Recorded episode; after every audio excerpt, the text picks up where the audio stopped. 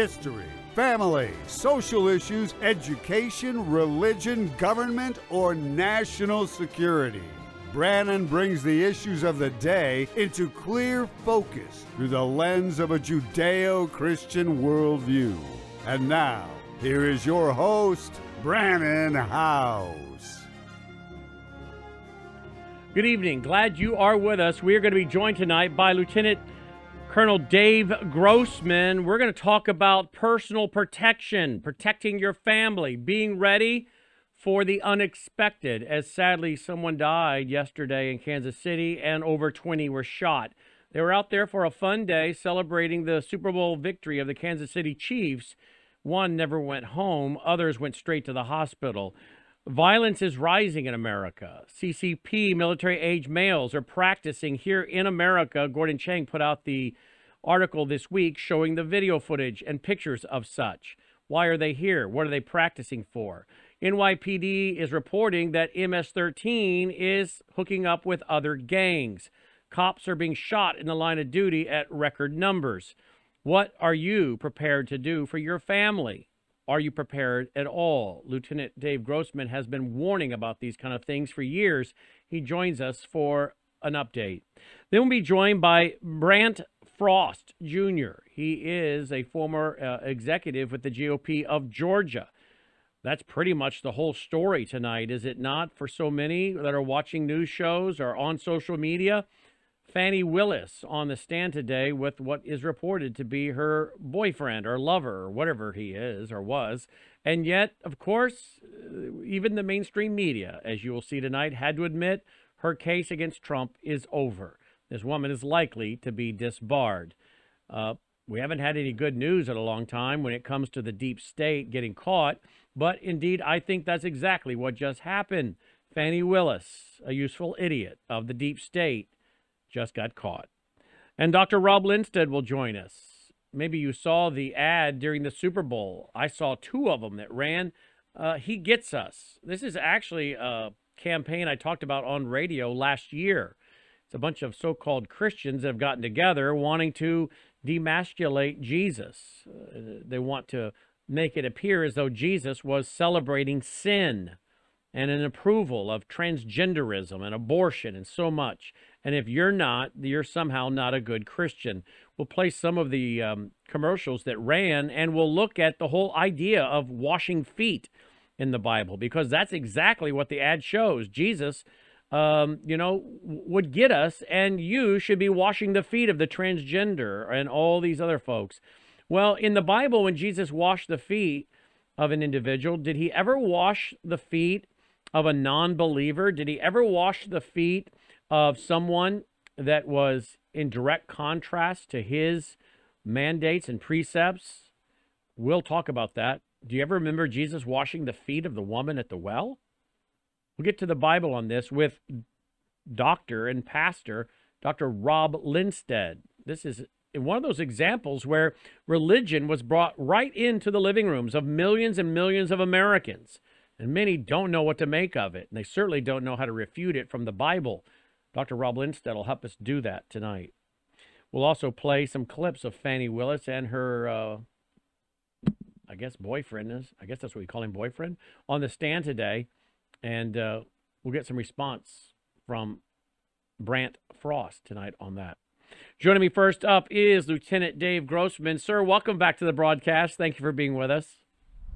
Hello, Brannon. It's always an honor to be on board with you, my brother, and truly an honor to be on your Patriot Network. This is just so freaking cool that you're doing this now. I'm so proud for you, brother. Well, thank you. I am just so tickled for you. Praise God. Thank you so much. And America is a better and stronger place because you're doing this right now. So. Well, you're very kind. Thank you. And we look forward to making you a part of it. And to work with General Flynn and Mark Sheffline and Floyd Brown and the rest of the team, it's. Put me on, Coach. Yeah, we're going to have a great time. We already are, and the team is working together so very, very well. We don't do our hard launch until February 26th, but we have some shows that are already taking shape on the network. More next week as we do a soft launch and roll out shows with our full lineup coming February 26th. And folks, I think you're going to be very, very pleased with some of the primetime shows coming. Some very recognizable faces with long careers and very credible people. So it's going to be a lot of fun. Thank you for your kind words. Well, you know what you're doing tonight, just the lineup that you just outlined there tonight is better than anything else that's happening in the mainstream, even Fox, you know, and this is, you're taking it to the next level. This is just the beginning. This is just you getting wound up. Holy cow. Well, that just tonight is an indication of the level that we can anticipate in the years to come. And God bless America. This is a blessing. This is so cool. Thank you, sir. Well, I thought about you yesterday, and that's why I reached out to you tonight, because, you know, we were watching the sad breaking news. You know, families will bundle up there in Kansas City, Missouri, and go out on the side of the road to celebrate the victory of a football game, the Kansas City Chiefs. And as I said there in my opening, one individual died, did not go home. Others went right to the hospital, I think 22 or so. Before we talk about the heroes there and the example they set for us, let's talk about the fact that now anywhere you are, whether you're in a the other night I went into a restaurant, right? And they wanted to put us somewhere in the restaurant by the front door. And I said, and the family was already seated. When I walked in, they were already seated. And when I walked in and looked, I said, absolutely not. Let's go. And I pointed to another table and said to the lady there, we're moving over here, please. And they're like, why? I'm like, I'm not having my back to the front door. That was the seat they had prepared for me would have been. This is so good. I'm not having my back to the front door, and I'm certainly not going to have someone come by and crack me in the skull, and I can't see it coming. So we got up. And there have been many times when they try to put us, you know, the week before that, we went out to eat, and which I don't normally do except on the weekends. And they tried putting us at a table. And I said, I'm sorry. And I pointed to one way off, far away from everybody else at the other end of the restaurant that gave me a clear shot of what was coming. And I said, right here, please. I mean, I make them open up sections. They'll say, well, this section's closed. And I'll say, you know what? I'm tipping well enough. I bet you're going to want to open it. And they generally won't push back against a guy that's pretty type A, right? They generally won't. This is the sheepdog mindset. Mm-hmm. You know, I actually have a U.S. government trademark for the term sheepdog as a term for protector. It was coined in my book on combat. Marine Corps Commandant's required dream. By the way, Brandon, since we last talked, on combat's been translated in Ukrainian. Oh, wow. U.S. Embassy bought 1,000 copies, distribute to Ukrainian troops, and I'll be going there in May for a full week to be training Ukrainian troops there, and it'll be mostly coming out of my book on combat. But this is the sheepdog mindset. It takes no more energy. It takes no more time. It's a conscious decision to say, I know there's bad things in this world. I am my family's Secret Service. Praise God, I live in a nation. Wait a minute, get that last sentence in there. Same protection that the president does. Get that last line in there. You said, I'm my family's what? I am my family's Secret Service. My family has the same protection that the president does. You know, all around us, we see politicians trying to gut the police and defund the police. And this is an open attack on our nation. This is a destruction of one of the pillars of our nation. But they always have their own security. The cops are the bodyguard for the poor. They're all the poor has. And we're gutting them. But those gutless cowards will simultaneously try to take your gun while they always have full security 24/7 for them and their family. That's the hypocrisy of the left. And they want to take your gun, but they will always have armed security. Well, it takes no more energy. It takes no more time. I am really, really good with a gun. It's my hobby. It's what I do. And I am my family's Secret Service. And I praise God we live in a nation where we can do that. Wow. But let's go back to this attack upon our nation. First is the attack on law enforcement. Last year was the all-time record number of cops shot in the line of duty. Last year was an all-time high. All-time high. Just go back a year or two with the all-time record number dead. Now, in spite of medical technology, which is holding down the murder rate, the number of dead people completely misrepresent the situation. We're being lied to every year when they tell us the murder rate, and they don't talk about a little thing called medical technology holding back. Imagine somebody said, your grandpa made 25 cents an hour. You make $25 an hour. You're 100 times better off than your grandpa. Well, we know about inflation. We say, well, the murder rate's up, but it's still not quite as bad as the 1960s. If we allow for medical technology, the murder rate has done virtually nothing but go up every year since the 60s, without fail. And then we had the Ferguson effect. In 2015, 2016, homicides exploded like nothing we've ever seen before. And then in 2020, we had the George Floyd effect. A 30% annual increase in homicides beyond anything we have ever seen. If we allow for medical technology, it's through the roof. So what do we have? We have gutting law enforcement. We have people actively attacking, executing, assassinating law enforcement like nothing we've ever seen before. We have politicians say that the answer to the problem is get rid of the cops, that the criminals are the good guys and the cops are the bad guys. The most twisted narrative any civilization could ever embrace. Then we have the borders, and we have this intentional attack upon our nation, millions of individuals flowing into our nation with no control whatsoever. The very first act about coming to our nation is to break our law. Now that's not a very good start. And then we've got the terrorist threat. We evacuated Afghanistan. We abandoned Afghanistan. It's the most tragic hour in American history since we evacuated Vietnam. We've left them with an entire nation to train, prepare, equip, and deploy from. $7 billion of military equipment and 20 years of payback. And they've been here once before. The Russians were in Afghanistan. The Russians were brutal. The Russians left after 10 years. They followed them home. We saw the Bestland School massacre, an entire school taken hostage and slaughtered, 333 dead, the vast majority of them children in a school in Russia. That was payback for Afghanistan. And we've already got an MO. Our enemy, our terrorist enemy has an MO. They owe us. And 600 times a year, they murder their own children in their own schools, in their own nation. The Taliban in Afghanistan, 600 times a year, attacks on their own kids, their own school, and their own nation. They're coming to us, and we're letting them flow across the borders. Hamas did to Israel what they want to do to us. And the only protection in Israel on October 7th was armed citizens and the immediate response of police. Our police are the frontline support in our counterterrorism endeavors, and you, individual armed trained citizen, are the frontline support. This is what the Second Amendment was intended for. You know, I was on the BBC a while back, and they said, well, your cops have rifles. Our cops don't even have pistols. What's wrong with you people? I said, well, what about the terrorist response? Oh, we have elite military teams standing by across England to respond to any terrorist attack. Well, you know what? We can't do that. We got something called the Posse Comitatus Act. When the terrorists attack, it's the individual citizens and the local police who will respond. The police being gutted, the police are being attacked for calling themselves warriors. We can have frontline warriors, we can have medical service warriors, we can have fire service warriors, but let the police call themselves warriors, and the woke attack guts them, attacks them. We've got wokeism, we've got socialism, same thing. Never been proven to work. Socialism is the religion of the left. It's got to be taken on faith. Never been proven to work. We've got the borders under attack. And now we have China. And we've got the fentanyl attack. China is a totalitarian nation in control of every single aspect of their civilization, total control. And yet somehow they can stop tons of precursor drug going to Mexico, being turned into fentanyl and coming across our border. This is an absolute act of war, is what China's doing to us right now. And we don't even see it. We are losing, and again, medical technology is saving lives.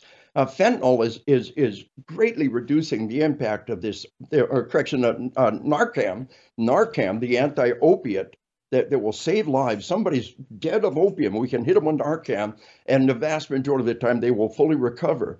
And if it weren't for Narcan, the opiate deaths would be many, many more. So the fentanyl is killing 2 to 3 times as many people every year as Vietnam. China is at war. They're killing 2 to 3 times as many every year as Vietnam. And they're in complete control of what's happening. And here's the crazy part. It's payback. In the 1800s, we had the opium wars. Look it up. 2 times European nations and America went to war with China to stop them from enforcing the opium laws. Now, one of our prouder moments. China had lots of stuff we wanted. We didn't have anything they wanted. You can't make a trade relationship out of that. But opium was one thing that we could trade to China. China wanted it. China paid for it. They gave us our goods back. And then when China tried to stop the Western powers from feeding opium, we went to war with them twice. But this is payback. They call it 100 years of humiliation. They haven't forgotten it. And they think it's really funny that they're killing us by the hundreds of thousands with opiates, fentanyl. And that's exactly what happened to them. It destroyed their civilization in the 1800s. We don't even see it. We're under attack from every direction. And our own administration is fostering the wokeism. They're fostering the borders. They're failing to provide the full support to Israel that they deserve. They abandoned Afghanistan. $7 billion of military equipment coming at us like a freight train. At the same time, the borders are insecure. So what can you, as an individual citizen, do? I want to get to that, but I want to set the tone a little more for why it is they need to listen to you to get ready. I shared this with the audience the other night, but it's so grieving to me, and I am so worried for my fellow Americans. I cannot tell you. I've been doing this 33 years, folks. A lot of things that I see, maybe I've become a little jaded. Maybe I've become a little immune to it because I've been doing and seeing, reporting on things for 33 years. But I have to tell you, what I'm seeing right now really scares me, because I know we are talking about innocent families, women, grandmothers, children, churches, schools, synagogues. Yes. We are talking about things that I think are going to rip the heart out of the average American of what we're about to see happen in America. And I'll tell you something. I said it today on television at 1 o'clock. I am 99.99% confident we are going to see attacks. Yes. In America, like they saw on October 7th in Israel, because there's no other explanation for why all these people are here. Now, I know some say, I'm here for religious freedom. I'm here for economics. Okay, but why all the military age males from red, green axis countries, Marxist and Islamic countries? They don't have their families here. They didn't run over here for economic freedom. They didn't run over here for religious freedom. They are here, and they're military age, and they're here to do something. But look at this. Here is what Gordon Chang. Millions come out. If just 1 in 100 is engaged in criminal attacks, that's tens of thousands. That's exactly right. If just 1 in 100. That's right. That's tens of thousands attacking us at the moment of truth. Here's Gordon Chang. Yeah. He put this on X the other night and on his Gatestone Institute. Chinese attackers are already in America. More are arriving day by the day, and they are armed. Video posted to X. Twitter shows Chinese migrants firing pistols. One video is of a Chinese female with a sniper rifle. And they talk about they come here. One of these migrants' video was in America for only 3 weeks and arrived in the country with no money and no identification. If you had just landed anywhere as a migrant with nothing to your name, you would undoubtedly be preoccupied with finding your next meal, getting a place to live, making a living. You would not, within weeks of entering your new homeland, be sharpening your skills to kill. And yet that's exactly, when we go to these Twitter accounts, what we start seeing that these people are doing. And so I have to ask the question, what is it that they are here to do? What do you think they're here to do? And the answer is straightforward. They're here to do harm.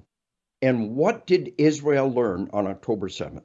We don't have enough guns. We don't have enough armed people. We don't have enough response. The lesson from Israel, we never win by taking away rights. We win by giving people more rights. Give them the right to be armed. Give them the right to protect themselves. Get rid of no gun zones. Get rid of unarmed victim zones. Give people the opportunity to protect themselves. That the First Amendment doesn't stop when I walk in someplace. The Second Amendment shouldn't stop when I walk in someplace. Now, we've got, for all practical purpose, shall issue concealed carry nationwide now. New York is still fighting it. California is still fighting it. The Supreme Court's made that decision, but we haven't even begun to fight. We've got all these places that the unarmed victim zones that have been declared, and they're the ones being hit. And the greatest fear should be for our children, our daycares and our schools. Those are what they're hitting around the world. They attack your children. And where are no guns allowed? Where are the one place who put a sign up front says no guns allowed? It's a sign that says we promise nobody here can shoot back. That's right. You can and really give a lot of credentials to people who are pulling their children out of that environment. Indeed. Are you aware of this? I mean, I interviewed Gun Owners of America lawyer today, Mike Hammond, the full interview at worldviewtube.com right now. So I don't have time to go through all of this tonight, but you can watch a lot of it at worldviewtube.com from earlier today with Mike Hammond. Now, thankfully, this House bill and Senate bill have been stopped for right now. But folks, this is the Preventing Private Paramilitary Activity Act of 2024. Like I said, I don't have time to go through it, but I want Lieutenant Dave Grossman to respond to a couple things here. One, it will be unlawful to knowingly, in a circumstance described in Section B, while acting as part or on behalf of a private paramilitary organization and armed with a firearm, explosive, or incendiary device, or other dangerous weapons, one, publicly patrol, drill, or engage in techniques capable of causing bodily injury or death. By that right there, if 3 or 4 of you went to the firing range or out on a firing range on your property, you go to federal prison. That's exactly what attorney with Gun Owners of America, who's been doing this and crafting legislation in the Roosevelt Room, steps from Ronald Reagan's office, Oval Office, told me today. 2, interfere with, interrupt, or attempt to interfere with or interrupting government operations or a government proceeding. So if the government operation is to round up Jews and put them on train cars and carry out another Holocaust, if you interrupt that as a civilian, as a police officer, as a deputy, guess what? Off to prison, so said that attorney today. Interfere with or intimidate another person in that person's exercise of any right under the Constitution of the United States. Okay, what does intimidate mean? That's awfully broad. He intimidated me. He hurt my feelings. How about this? Here's the key. Let me give you one more. Assume the functions of a law enforcement officer, peace officer, or public official. Now listen to this part. Whether or not acting under the color of law. So it doesn't matter if you are acting under the color of law. If you are a deputy or a sheriff and you are acting under the color of law and thereby assert authority, or purport to assert authority over another person without the consent of that person, you're in trouble. So if you are on Texas border and you, deputy sheriff, arrest an illegal and you assert authority over them, off to federal prison you go. Now, if people don't agree with what I'm reading here, I'm not an attorney, but I had one on today who, as I said, has been crafting federal legislation since the 1980s and was in the Roosevelt Room doing this for and with the Reagan administration, steps from the Oval Office. So if you don't trust me, go read what Mike Hammond of Gun Owners America is saying and watch his interview with me at worldviewtube.com that took place today, because he's saying this would basically turn all of our law enforcement into federal agents. They would federalize the police, because now the federal government's going to tell us what our sheriff and sheriff deputies and police can and cannot do. Agree or disagree? Absolutely right. And here's the key. Thank God that doesn't have a chance of being passed right now. But it shows what they want to do. Right. And it shows what will happen if we don't vote and vote for righteous. Brandon, my most recent book is on spiritual warfare. And you and I are men of faith. We're men of God. We have faith in our God in the end, and we have faith that this is not our home. We're soldiers deployed to the war zone. But here's what I want our leaders to understand. We say in the book, we are the rulers. In a republic such as ours, through our votes and our influence, we rule this nation. And if we do not vote and vote for righteousness, then we are like the wicked kings of the Old Testament. Read in the Old Testament how God punished those rulers of Israel and Judea that did not move for righteousness. We're the rulers, and we're under God. And if we do not use our vote, and if we do not vote for righteousness, if we do not vote against garbage like this, then we are damned. Now, our salvation is not in doubt through Jesus Christ. You and I are basic Billy Graham Christians here. That's right. That's right. But understand the fact that our nation is doomed and damned. We are the rulers of this nation. We are held in judgment for how we use our authority. You must vote, and you must vote for righteousness, or you are condemned. And the God that held the unrighteous kings of Israel and Judea to judgment He's holding us to judgment today on how we use that authority. You don't want that responsibility? Then go to another nation. Because being a member of this nation means you vote and you vote for righteousness. And if you're not doing it, then you're under judgment. Let me get to this Kansas City tragedy, because what I want to highlight are the people that were the heroes there. Let me play the video footage, because hopefully we'll be able to see. Okay, let's go. Yeah, we'll go ahead. Let's back it up. I'll go with the audio. Let's hear that audio. Yeah. And notice this is an unarmed victim zone. It's another unarmed victim zone. Now look at those people wrestling that guy to the ground. Yeah. Yeah.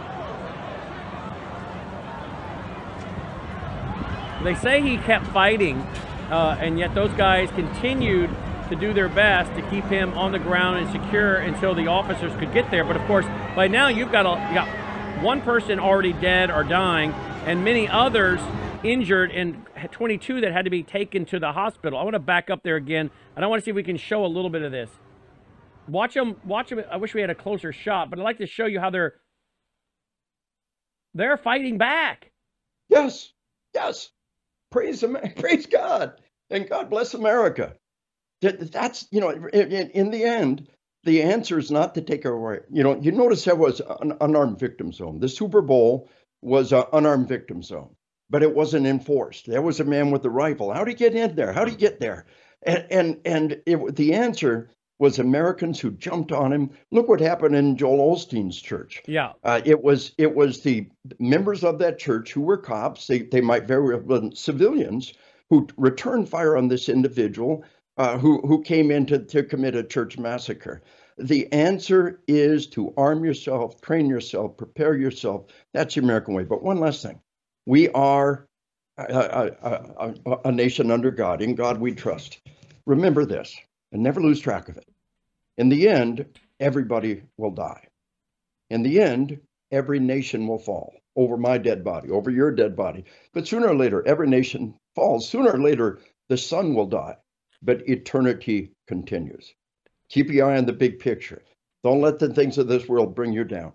Have faith in God, have faith in our nation, have faith in our way of life, and have faith in men and women like that who will jump on the armed man and stop him at the moment of truth. God bless America. As long as we have men and women like that, we are truly blessed. Indeed. Amen. It's a great way to end, but I gotta bring up one more story. Take a look at this one here. The South Africa Hamas-Iran axis. Yeah. That's the brand new article out today at Gatestone Institute. The South Africa Hamas-Iran axis. Because, Colonel, we have, as you know, lots of folks from South Africa pouring over our border. And many of them are communist. And now, of course, we have a ton of them from Venezuela. And we know that many of them in Venezuela have come there at the behest of Iran. They are Iranians. Not that all Iranians are terrorists. There are many Persians who are freedom-loving people. And by the way, I want to say hello to all of those in, I guess I say it incorrectly. I say as an American, Iran, I guess is how they want me to say it. But we are hearing from people in Iran that are saying, thank you. Thank you. Learn how to pronounce the name of our country. It's Iran, not Iran. Maybe a hard habit to break. But thank you so much, Brannon, for talking about us Persians and Iranians that do not want to live under Sharia. We have a lot of people that watch us in South Africa, too. That Jimmy Carter threw the Shah of Iran under the bus. That's right. This whole thing comes back to another Democrat loser who has destroyed our policy and destroyed our nation. And that's, goes back to the Shah of Iran under Jimmy Carter being thrown under the bus with the same weak-willed people who lost Afghanistan, the threats that are coming down the road, but never lose track. Look at this. Everybody dies, every nation falls. South Africa, Hamas. Yes. I mean, Iran. This is who they're letting over the border. This is who's here. Woven throughout that is an outfit called Boko Haram. The very word Boko Haram means Western schooling is evil. Across northern and central Africa, Boko Haram, Islamist fundamentalist terrorist group, Boko Haram has wiped out hundreds of schools and hundreds of daycares across northern Africa. The very word Boko Haram, Boko means book, any book other than the Koran. Haram is a religious word, means forbidden, evil, sinful. The very name of the organization is Western Schools Are Evil. Mm. And hundreds of times across Northern Africa, they're hitting schools and daycares and slaughtering children. And this is that axis. This is that whole axis of evil that now has been turned loose on us as we opened our borders and failed to have the most minimal amount of public policy, of international policy that could have hope to sustain and maintain American lives and freedom around the globe. Yeah, our mutual friend John, who wrote the book on Terror of Beslan, I was emailing with him tonight. Yes, he and I will be going to on this trip to Ukraine together, train Ukrainian troops. That's what he told me. That's what he told me actually in the email tonight. As you know, he wrote on that book, Terror of Beslan. How concerned are you that we are going to see, God forbid, but I'm afraid we are, we have so many cities and towns that have spent millions and millions of dollars on $100 million high schools, football stadiums that look like something from a college university. But these cities and towns have spent so much money on things, but yet they do not have the security they need. Do you believe the schools of America have, I mean, I know we have well-meaning school resource officers, but do you believe for the time that we're living in, the threat that we're facing from the Islamist and the Marxist, the CCP, the Iranians, Hamas, Hezbollah, do you believe, Lieutenant Grossman, that the schools of America have the security they need for these times? No, they do not. Let's take a look at what happened in Texas after the massacre in the school there. The media said, get rid of guns, get rid of guns. How's that working out for Mexico? So here's what Texas did. Number one, keep the stinking doors locked. When we look at the massacre that happened in Uvalde, we had exterior door unlocked, interior door unlocked. Here we are, a quarter of a century of school massacres, a quarter of a century after Columbine, and they won't keep the damn doors locked. Lock the exterior doors, lock the interior doors. That's the Texas law. How much money did that cost? How hard was that to make it the stinking law? Number one. Number two, put the laminate film on the glass.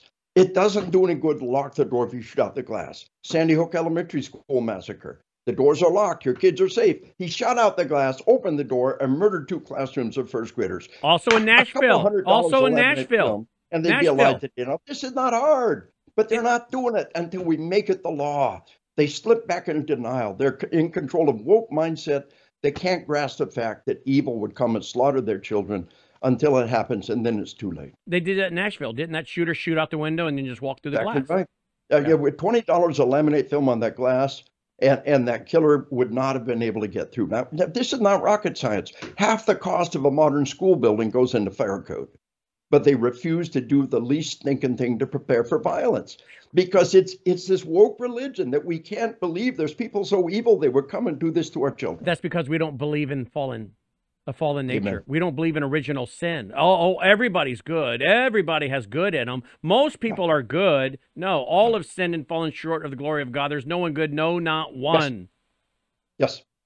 I gave you a demotion. I called you Lieutenant. It's Lieutenant Colonel. Lieutenant Colonel. Colonel Dave Grossman. Take a look. His website, grossmanontruth.com. Grossmanontruth.com. His brand new book on spiritual warfare. There it is. grossmanontruth.com. I found another one on you tonight as well. Where did it go? It is right here. Grossman Academy. What is that? Well, you know what? That's a great organization. They are the leading trainer, online trainer for law enforcement. But that's not you. And they have taken my book on combat, turned it to online course, pick up 3 semester credit hours in service training, get an e-copy of the book, work through a lot of the book. They've taken my book on killing and on combat and turn them into online classes, and it is absolutely dynamite for mental foundation, especially the book on combat.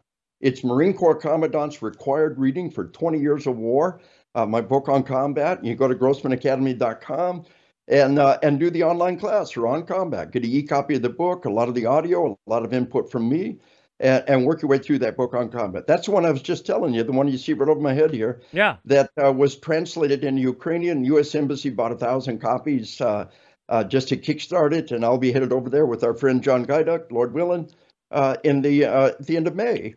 to provide the same training. Get the training the Marine Corps wants on mental preparation for the fight, on combat, online resource. Thanks for mentioning it.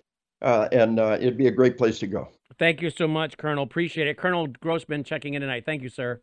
Thank you, and God bless you, and God bless America. You too, my friend. Check out his main website, folks. His main website, which is, again, right here, grossmanontruth.com. All right, before we go to Brant Frost Jr. on the Willie Fannis case out of Georgia today, and then Rob Lindstedt, Dr. Rob Lindstedt, on the Super Bowl ad, He Gets Us. That was the name of the ad and the website, and had people washing the feet of transgenders and other things.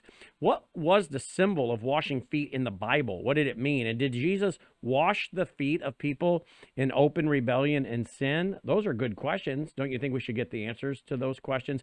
We will tonight with pastor and doctor, PhD, theologian, Dr. Rob Lindstedt. But before we do, let me remind you, we are brought to you by you.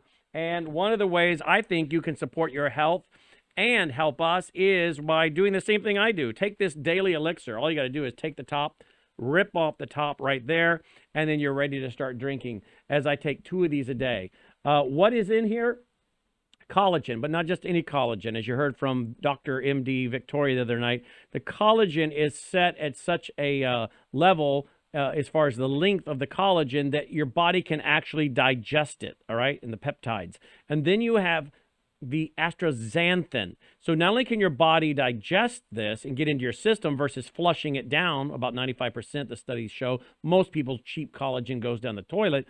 This, about 95%, is absorbed. Then you have the astaxanthin that crosses the brain-blood barrier and gets into your system. That got the Cognitive Award for 2022. That's loaded with antioxidants, taking on the free radicals that so many of us come in contact with every day in our environment and food. And then cat's claw, an anti-inflammatory. Again, we're getting so many good reports from you who are on this. And the subscriptions, it's well over an 80% retention.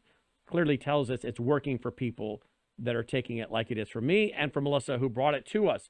That's why we used her name. She brought it to us. We track it with her name so that we get a percentage of each purchase. So I think it's a great way to support your health and us. Please go here right now, melissahousebg.com. You'll find the clinical trials right there, science and clinical trial docs. Click it, that file, that will open up a lot of files. Order now, you can click it right there. You can get a test box, or you can go ahead and just get a subscription, show it so it shows up at your door each and every day. It's really quite easy to take.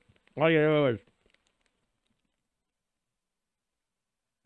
squeeze it like a tube of toothpaste, and that's really all you got to do. And I like to roll it up as I go, as you've seen me do in the past. It does give you a lot of energy, no doubt about that.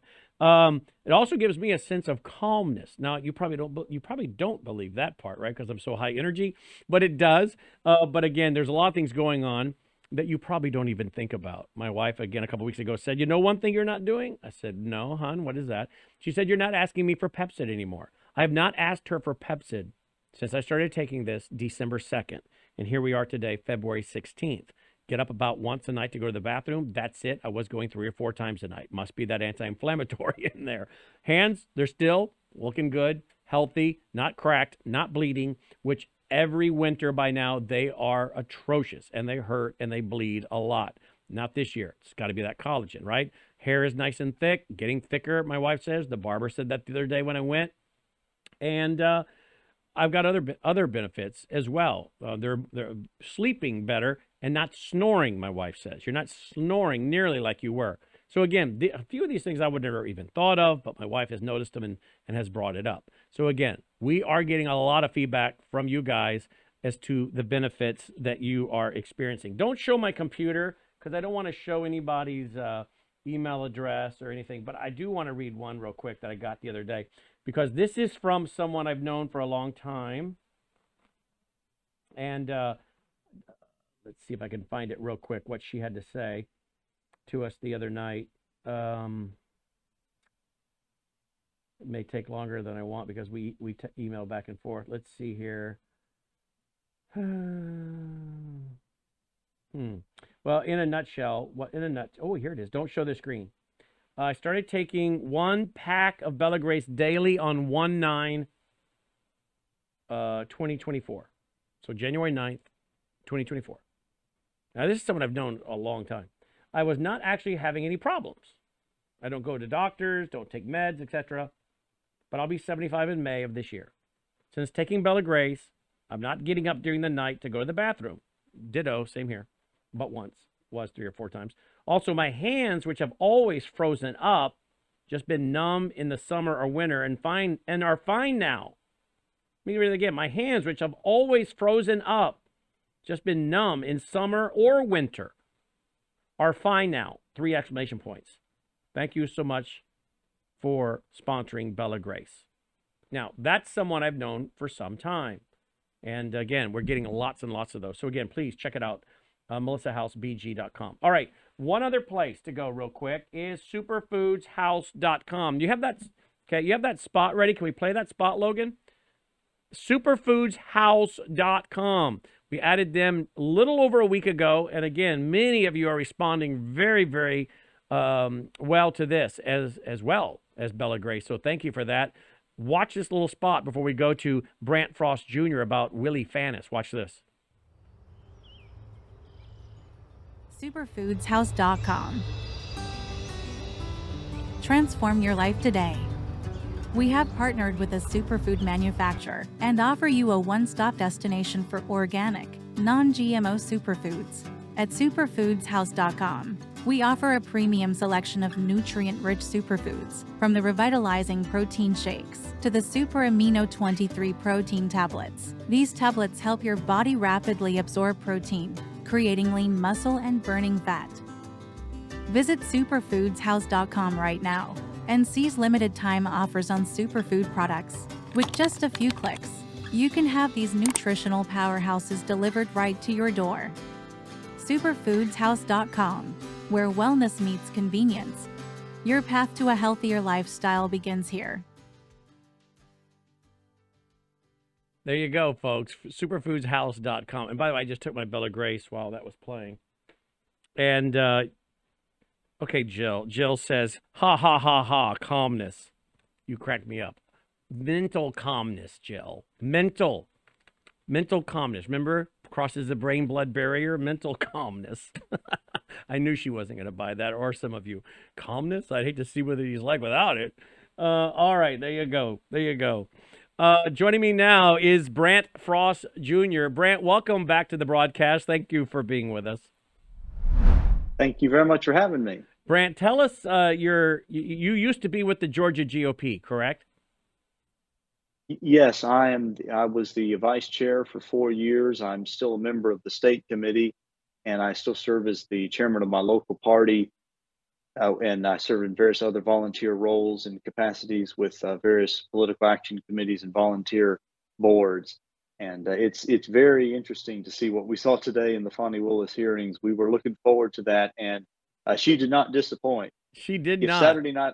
If Saturday Night Live was still an actual comedy show, they would have some great material for their show this weekend if they were actually still a comedy show instead of a left-wing echo chamber rag. Very well put. For those who maybe don't know, what was today?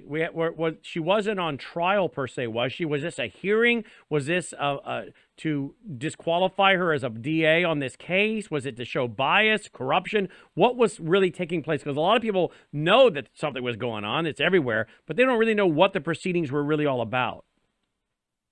Well, yes, this hearing was to determine whether or not she should remain as the prosecuting attorney on this case. And they had various reasons to think she should not. And during the course of the testimony, including the examination of her and her paramour, who she appears to have hired for a great deal of money, taxpayer money, to work for her, and they use money for various things that probably shouldn't have been used for, things really started to come unglued. And like I said, that's putting it nicely. Well, to quote exactly, on MSNBC, they said their legal analyst said, quote, that it's game over, and that their initial response before they had a chance to think about how should we spend this was just, this is really bad. In fact, I actually have that clip. We don't rehearse our shows, and so you didn't know, but I actually have that clip, and I was going to play it, have you respond. So since you thankfully queued it up so nice for us, let me go to it right now. Watch and listen to what Brant's referring to. Yeah, this has been a bombshell, and it was a sort of a slow burn. But if you parse the language, huge issues here. And I want to be really clear: this is not about a relationship between two consenting adults. This has nothing to do with that. It's about lying to the court. It's about potential financial gain on the part of Fani Willis, and not even so much. That takes the back seat here. The issue is that her credibility is shot. Just as Anthony was saying, if she lied to the court, she submitted something to the court that she knew was false and inaccurate, what else was she lying about? It's a horrible, horrible look for her. I think this case is dead in the water. Yeah, this has been a bombshell. Dead in the water, this case. So do you believe the whole case is now going to be thrown out? I don't know about that. I think that it depends. It depends a great deal upon whether or not the Democrats feel that some of the other prosecutions they've been waging against Trump will be successful, because I'm of the opinion, as I'm sure many of your viewers are, that at this point our legal system is clearly a two-tiered system, and when the system wants to go after you and wants to put you in jail or wants to convict you, they're going to find some way to do it. There's an old quote from the Soviet secret police that says, "You show me the man and I'll show you the crime." Mm-hmm. In other words, tell me who you want to see thrown into the gulag and I'll find something he's done. There's a book called 3 Felonies a Day that lays out the reasons why Americans, the average American, unknowingly commits 3 crimes a day in violation of some obscure federal or state regulation that technically, if prosecuted fully, could be felonies. We commit so many crimes a day and we're not even aware of it, violate so many small regulations. It's just crazy. So if the state wants you in jail, they can usually find a way to put you there. Like most of your viewers, I'm of the opinion that they're determined to find at least one of these cases through to a conclusion that they like. And I think that what might result in this case being thrown out, and I hope it will be thrown out, but I think that the reason it'll be thrown out has less to do with the merits of the case. The merits are terrible, but it doesn't matter. They're going to see it through to, to victory. But here's why I think they'll let it go. Not only did Fani Willis embarrass herself, but that's still not enough. I mean, after all, Joe Biden embarrassed himself, and they're still going to put him forward for president. I think the key here is that you have to look at the D.C. case and the New York case. In New York, if it goes to jury, that jury is going to be all Democrat. If you look at the voting patterns of Manhattan County, what would be the county of Manhattan, that it is so overwhelmingly Democrat that the law of averages says that every juror in that jury box would have been someone who voted for Joe Biden or for Hillary Clinton in the last 2 elections. Conversely, in D.C., again, 93 to 96% Democrat area. Again, the law of averages says every one of those jurors is going to be someone who voted for either Joe Biden or Hillary Clinton. Now you move down to Fulton County. In Fulton County, you have a county that voted closer to 2 to 1 for Hillary and for Joe Biden, which means the law of averages says that between three and five jurors are probably going to be Republicans or voted for Trump. So in the jurisdiction which A, is more likely to have Trump jurors who would be likely to vote to acquit him, B, has a Republican governor, it is much more likely that they say, well, we'll write this case off. We'll throw all our marbles on New York or D.C.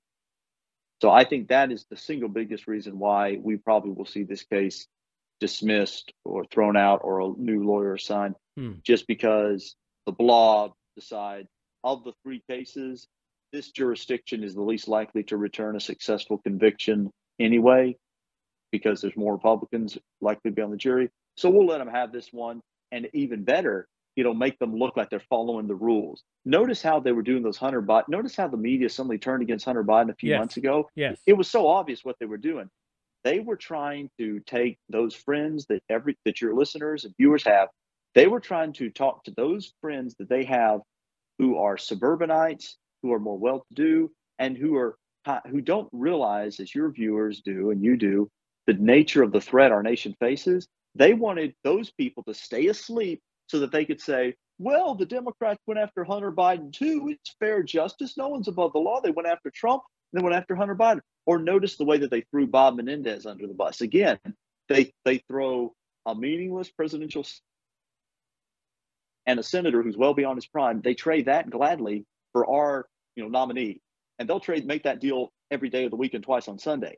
But it's a way for them to give the veneer of impartiality, of a system that where no one is above the law. Anyone who knows anything about the respective political value of them, we get Bob Menendez thrown out of office, and he's going to be out of office at the end of this year anyway. He's going to lose his seat, and maybe Hunter Biden gets some criminal conviction on the one hand. On the other hand, they get to lock up Donald Trump. Yeah, of course, it's obvious. It's a good deal for them, and they're going to they'll trade that anytime. Mm. But I think that they're likely to be okay with throwing out this case, just because they realize they can get Trump somewhere else, and because they'll say, look, this isn't a kangaroo court. She was violating these things, violating her ethics. So the case was thrown out. The system worked. What about her? Remember, do you think she's in legal jeopardy? Because listen to what she admitted to, a few clips today. Here's one of them. But I always have cash at the house. That has been, all my life. If you're a woman and you go on a date with a man, you better have $200 in your pocket. So if that man acts up, you can go where you want to go. So I keep cash in my house, and I don't keep cash as good in my purse like I used to. 'Cause I don't go on many dates, but when you go on a date, you should have cash in your pocket. So my question was, where did that cash originally come from? If it didn't come out of the bank? Cash is fungible. I've had cash for years in my house. So for me to tell you the source of when it comes from, when you go to Publix and you buy something, you get $50, you throw it in there. It's been my whole life. When I took out a large amount of money on my first campaign, I kept some of the cash of that. Whoa. What did she just say? Back that up. Watch and listen again. It's been my whole life. Been her whole life, so... She took a large amount of money on my first campaign. I kept some of the cash of that. I kept some of that back. What's going on there, Brant? Well, not to be uncharitable, but anyone who knows anything about the way that, shall we say, Democrat politicians of Miss Willis's persuasion operate in the big cities of our nation, no one is surprised by this. This is standard operating procedure. This is SOP DNC if you're in a big city and you're part of one of these big city political operations. Basic graft, petty criminal activity. This is just standard operating procedure if you're a Democrat in these big cities. I mean, if you look at, for example, there's an interesting statistic, gives you an idea in the nature of these political machines in the big cities like Atlanta, New York, Chicago, LA. During the 2009-2011 term of Congress, when the Democrats controlled the Congress, Nancy Pelosi was Speaker. This is Obama's first 2 years as president. During that time, if my memory serves me correctly, with Democrats controlling everything, including the House Ethics Committee, every single one of the members of the Congress who are up before the Ethics Committee for ethical violations, bribery allegations, misappropriations, every single one of them was a member of the Congressional Black Caucus. Keep in mind, the Congressional Black Caucus is barely 10% of the Congress, but every single one of them was, and since almost every single one of them comes from a big city, there's very few members of the Congressional Black Caucus who come from a rural district or suburban district. There's a few now, but historically, they were all from the big cities, pretty much all one or two. And so that culture of the big city corruption, the shakedown, the petty cash, considered the case of Congressman Jefferson in Louisiana. His first name escapes me for the moment. I think it was Bill Jefferson. He was known as Cold Cash Jefferson because in 2008 let me see if I remember. My trivia comes back. I think he kept a bunch of cash in his freezer. Correct. And this is back when the Democrat Party. Let me get you the exact number, that the amount he had. This is back when the Democrat Party could be shamed somewhat. This is back when he had more than $400,000 that he that he had taken, and he kept most or all of it in his freezer, to hide it away. And eventually federal investigators discovered it. But this was such a scandal, he was forced to resign. And in fact, he didn't resign. He lost his seat. In 2008, he ran for re-election, but before he could be forced out of office, the voters did it for him. But here's the thing. His district was so Democrat that he thought he was safe. But the voters in his district in New Orleans, the parish of New Orleans, rebelled and elected an Asian-American Republican by the name of Joseph Cowell to the seat. He narrowly beat Jefferson. Now, he lost the seat 2 years later to a Democrat, Cedric, a Democrat who would later on go on to become the White House Chief of Staff under Joe Biden, Cedric Richmond, I believe, gentleman who defeated Chao. But that was back when Democrats could be shamed into saying this isn't a good look, and there were enough independently minded Democrats in the city of New Orleans to say, okay, we can't vote for this guy again. Well, but this culture of corruption goes back decades. Look at this latest one, because she's got a lot of cash. She gets a lot of access to cash. Here we go. I'm asking you whether or not those payments would be reflected on credit card bills of yours. So there was about $500 that I think is reflected on a debit card. What my recollection is, I took about $400 in cash with me to that. $400 or 4,000? 4,000. I'm asking you whether or not $4,000 cash. This woman's running around with a lot of cash. What? I'd like to know the trail. I mean, it's not illegal to have cash. I mean, if she wants to go to the bank, take $4,000 out of the bank, do that. I guess my question would be someone that's in her position. I just like be kind of curious. I don't know, because you think this? I'm just asking a question. You think this woman takes payoffs? Do you think someone's paying her to do all this? Is this where this cash is coming from? Who do you think's behind his? Is George Soros behind this? Is somebody else behind this giving her cash? I think it goes back even more basic than that. The culture of the political world in which, the political swamp, if you will, that Fani Willis. Oh, we lost you for a second there. You back? I think you just got muted there. Well, tell you what, let's reconnect with him, because I definitely want to hear what he has to say about that. And while we're reconnecting, here is another clip from, Fani Willis today. Here we go. Are on trial for trying to steal an election in 2020. I'm on trial, no matter how hard you try to put me on trial. So my question was, you have any prior objected to getting any personal records of mine? We're not dealing with privilege through a witness. And I'm not dealing with privilege. What you had offered to put them in camera for the court to review, and I just want to know. Right. So the comment there was she didn't want her personal records out there. I object to getting any of my personal records. Wait a minute. How many personal records did this woman ask for of Donald Trump? How many of these folks in the Democrat Marxist Party have asked for the personal records of Donald Trump and his children and gone through the underwear drawer, I'm sorry, but true, of Trump's wife, Melania? Brant's back. Brant, here she says she doesn't want any of her personal records. I object to getting any of my personal records. Haven't the Trump family had to turn over a lot of personal records? Yes, they have. And some of the things that were being done were clearly just done as a humiliation ritual, just to make them feel bad, just to shame them, humiliate them.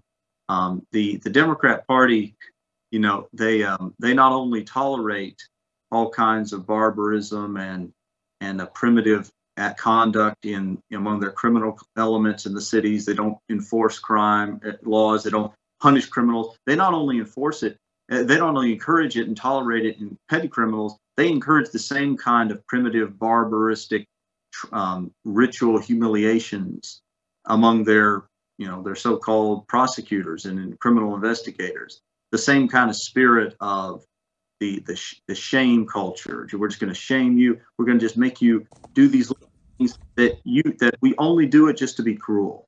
And it's a very primitive and Soviet type of methods.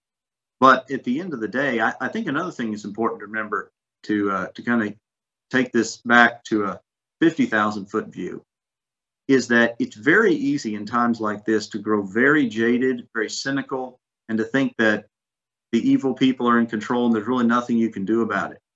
But this is why we can take comfort in the fact, and I'm saying this in a program like this is particularly relevant. The Lord is in control ultimately.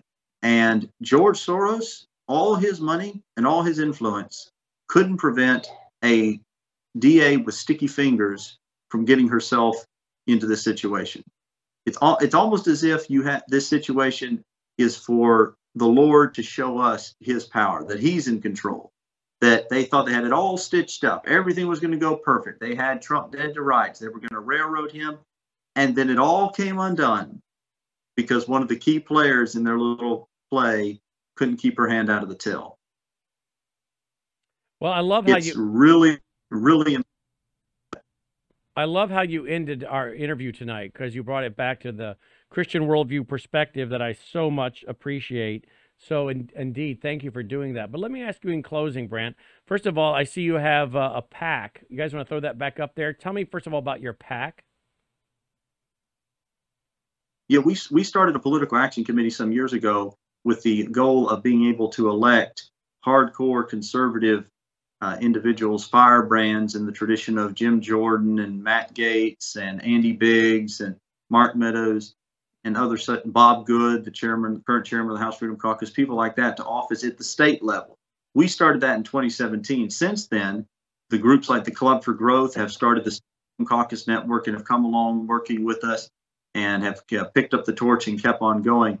We're still active as a group. GRAPAC.org is our website.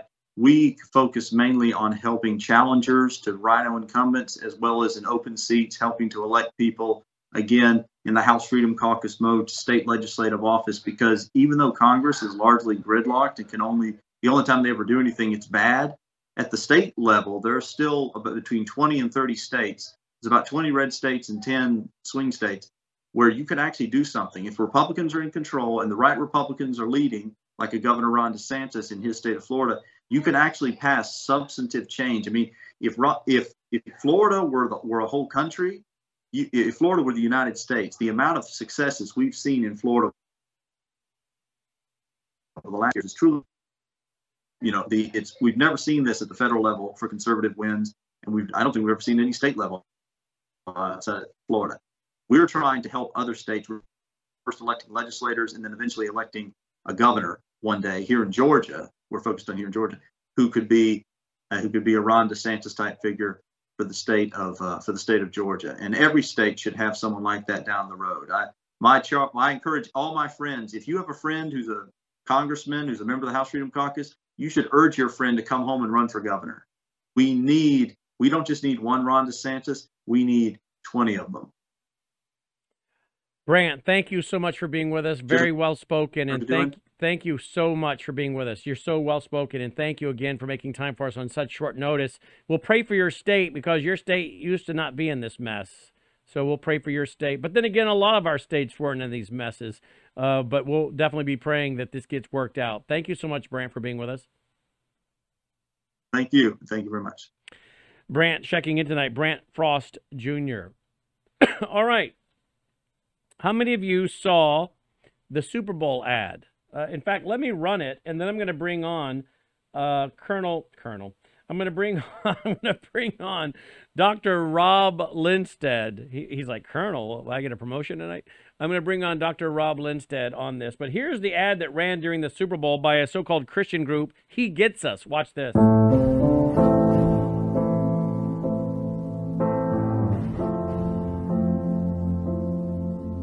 Don't ask me what you know is true. Don't have to tell you. Wait a minute. Is that family planning clinic? That's an abortion clinic. I love your precious heart. I was standing. You were there. So we've got the immigrant, now we've got the Muslim. You guys keeping up, right? Two worlds collided, and they could never tear us apart. I guess this is a transgender, right?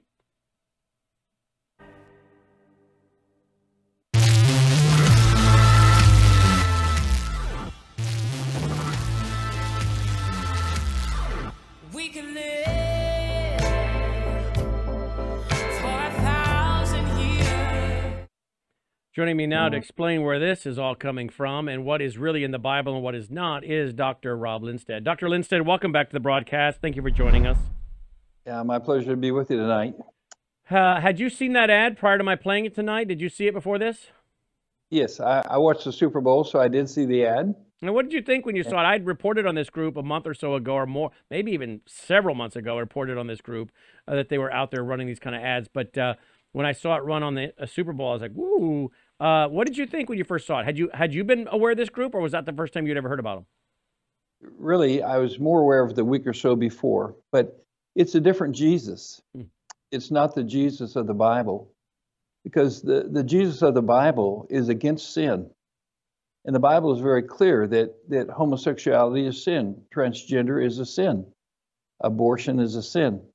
And so if we study the life of Jesus Christ, we find that he approached it very different.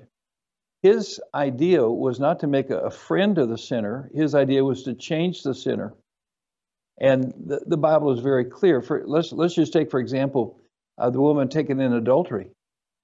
Okay, when she's brought to Jesus, he doesn't wash her feet.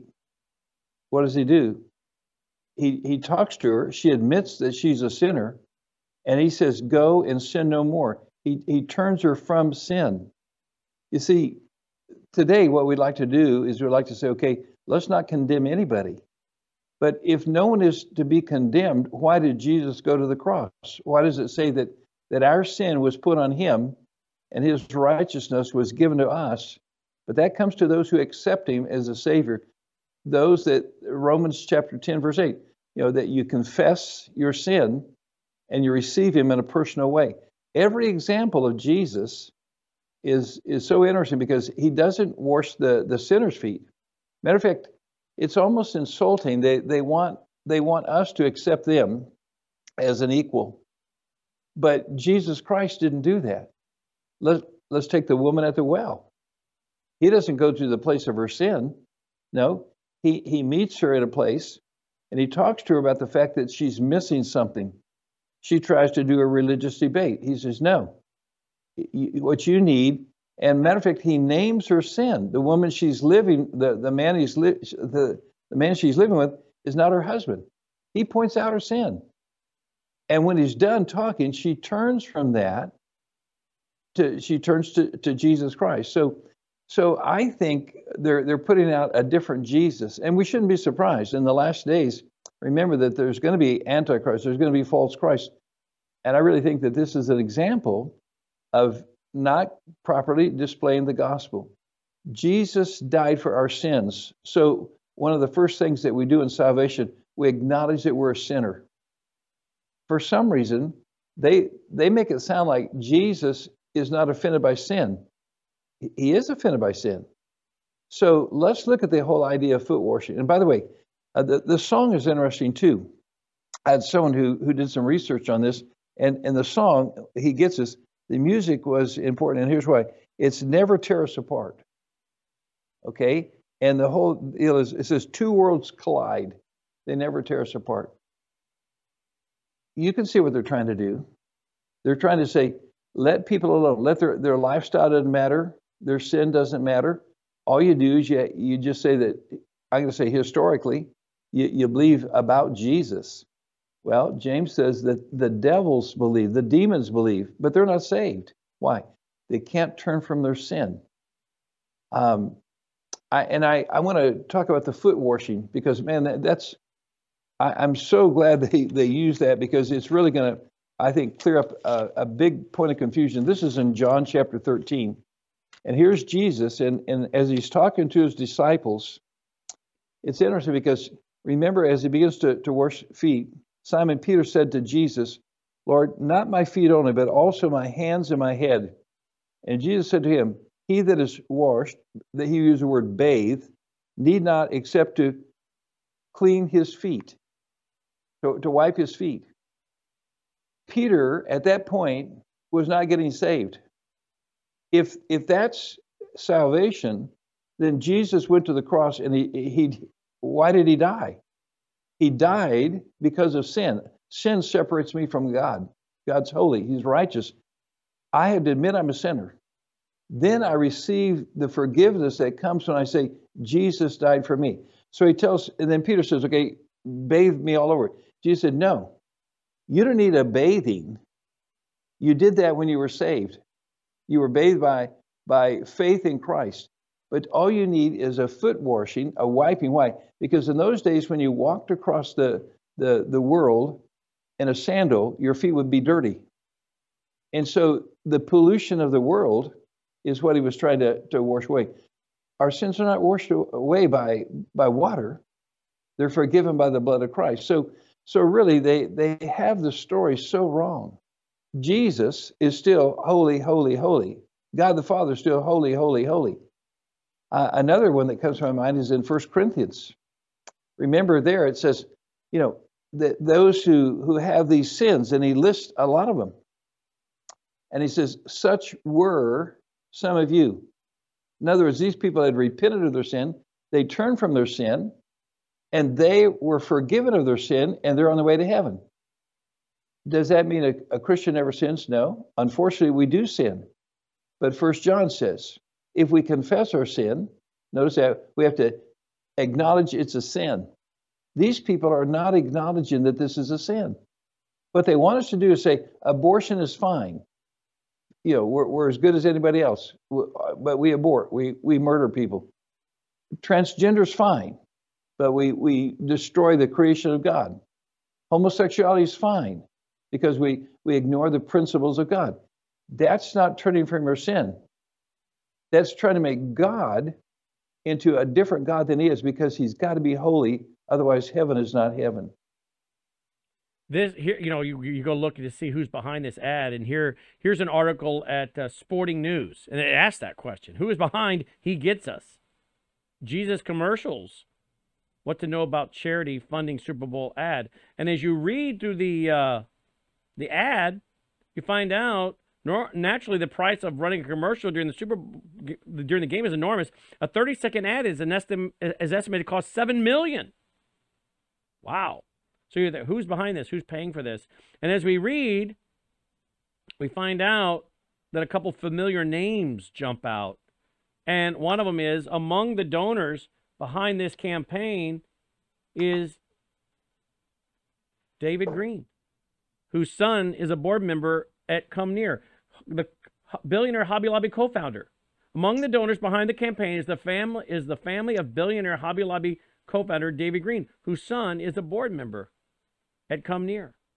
We went over here to another article, and this is an article with Glenn Beck, and he's talking here. Welcome, David. He talks about David, and they talk about Hobby Lobby. I mean, you can do a quick little Control F, type in Hobby Lobby. There you go. Hobby Lobby founder. This is the best to run. And then you go do Control F.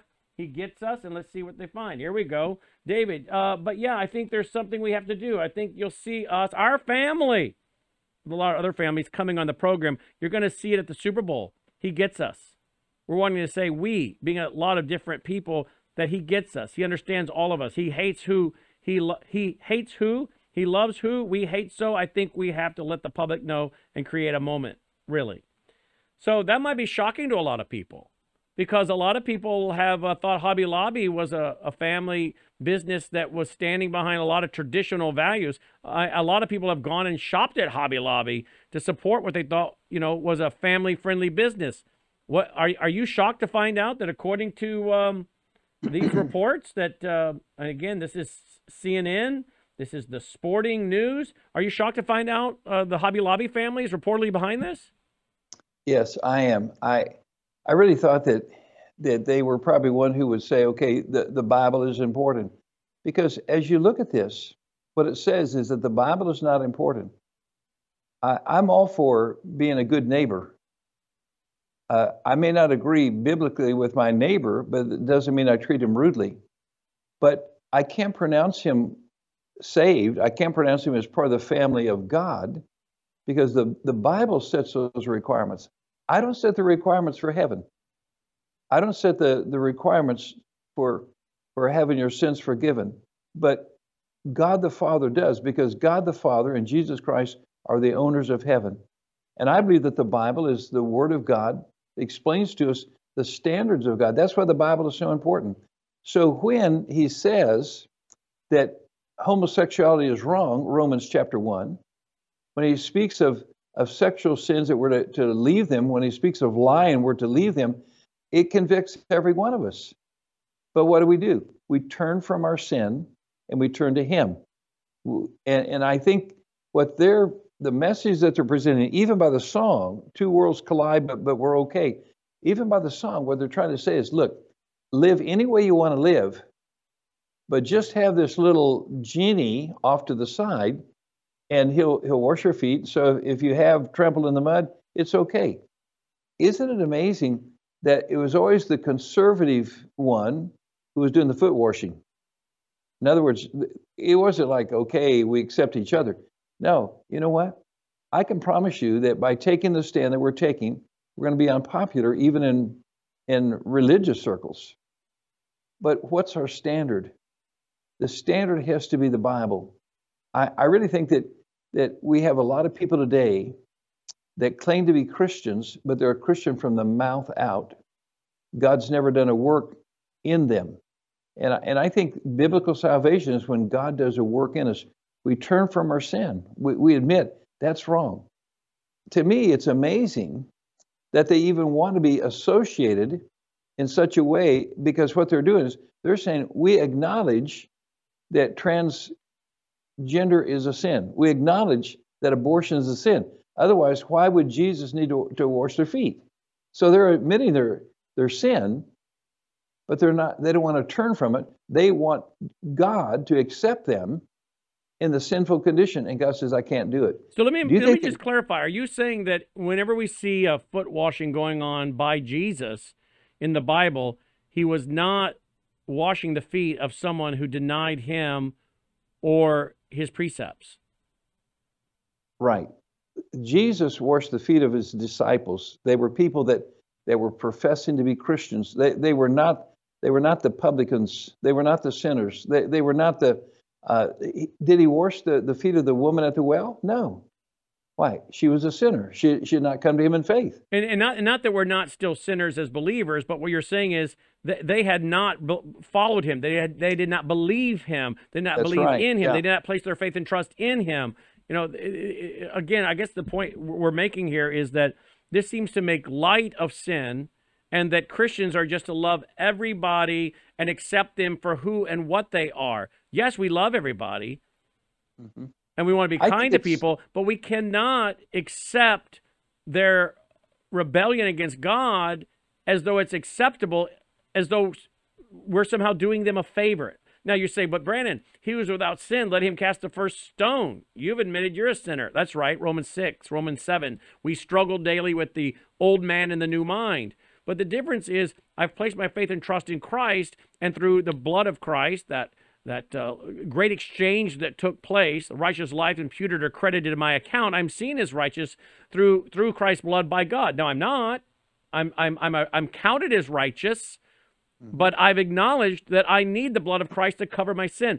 These people are still jumping in with both feet in wanton rebellion and wanting God's blessing, as you said earlier, kind of like a rabbit's foot or a lucky charm.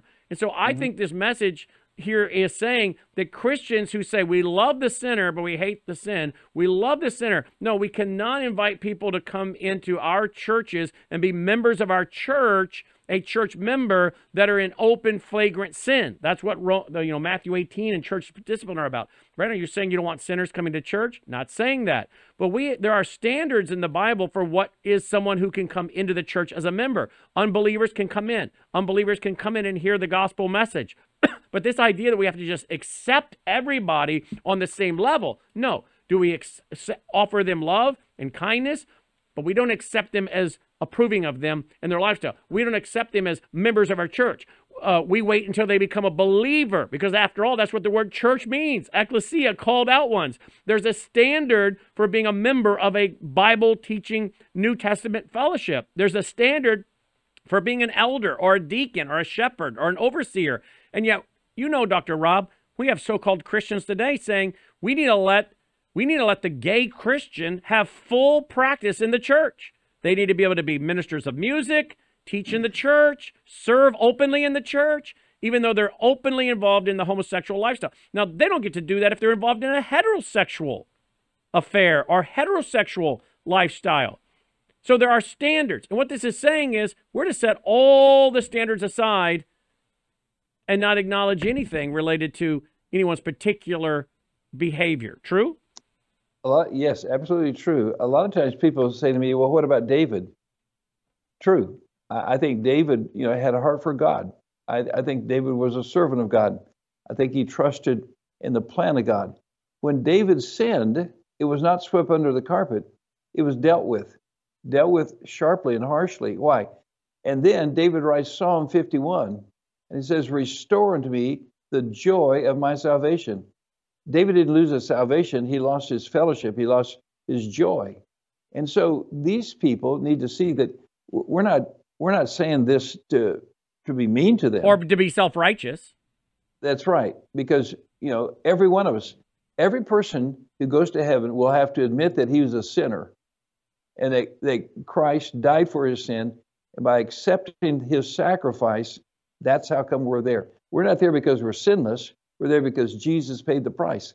What I'd like for these people to do is say, wow, if salvation can be had by leaving sin and coming to Jesus, that's what I want to do. That's what the woman at the well did. She left her sin, came to Jesus. That's what the woman taken in adultery did. Left her sin, came to Jesus. So when you come to John 13, Jesus, the practice of foot washing was with disciples. Even in Peter's epistle, where you speak of foot washing there, Peter is talking to those that are believers who have left their sin, have come to Christ. So really, I think it's a false gospel. Absolutely. And it gives a false hope to people that they don't have to leave their sin, forsake their sin, and come to Christ. That's the key. That's the key word. That's the key word. Two words. False hope. It's giving people false hope. It's causing people to not even consider their eternal state and that they're on the edge of eternity, right? I mean, it's giving them false hope. Absolutely. that you don't even need to consider because Jesus doesn't judge. He doesn't judge. He gets us. He's cool with us. He gets us. But yet on the day of judgment, that's not what's going to happen. He's going to judge according to his character and his nature. And he's going to find that no one measures up, which is why he had to lay down his life. But I'm afraid, Dr. Rob, some of these people that will have watched this ad, when they get there on Judgment Day, will say, "But wait a minute, I was told by a group of Christians that you got me, that you understood, my faults, and that you'd accept me and wash my feet and accept me spiritually. Are you saying that's not the case?" This is very dangerous and very sad. Yeah, it sure is. And I think that's why... the Bible says there's going to be a day when they're going to say, Lord, I did this, I did that. And he's going to say, I never knew you. I never knew you. How sad. Why? Because they never came and acknowledged their sin and turned from their sin and come to Christ. That's right. Let's go to this before we run out of time. This is a brand new article, came out today, February 15th, 2024, something we've been covering for years and years. Dr. Rob and I have been waiting for years for the red heifers to show up on the scene. And to me, it's one of the funnest topics because we had these 5 red heifers shipped from Texas to Israel last year. And here we have the article, 5 small red cows that rocked the world. And the reality is Hamas and these characters, they believe, lost my... picture there. They believe that they had to go and invade Israel, according to numerous reports of their own comments, to try to take out these 5 heifers. Because if they can get a clean red heifer with no blemish coming up here in the next few short months, April or so, they could sacrifice this heifer, mix its ashes with water per, I think, Numbers chapter 19, and have the purification for a tabernacle, not even the temple, a temporary tabernacle up on the Temple Mount. And this, I think, rushed October 7th attack and the timeline and the motive. What say you? Well, that's the key issue is that I think they're nervous because these red cows are meeting the specifications. And it's also interesting because in this particular article that was released today, they go back and they talk about the fact that many of them believe that in the time of the 10th red heifer, 9 have been sacrificed. If this one's sacrificed, it would be the 10th. And that's what they believe will welcome the Messiah and begin the restorer of sacrifices. I think it's also important, as you mentioned, this was one of the rallying points that caused Hamas to move their schedule up to start the war against Israel, was because they felt like there was progress being made. Matter of fact, even Saudi Arabia was willing to accept them being on the Temple Mount sacrificing. So there's a plan right now in Israel to begin sacrificing. All right. Does that mean one of these red heifers or more will be slaughtered? Could well be. Could be. They could be burnt, ashes collected. I know that there's a plan by some organizations to even begin doing this on the Mount of Olives. And so the next couple months are really going to be, I think, tense over there, because this is such a prize.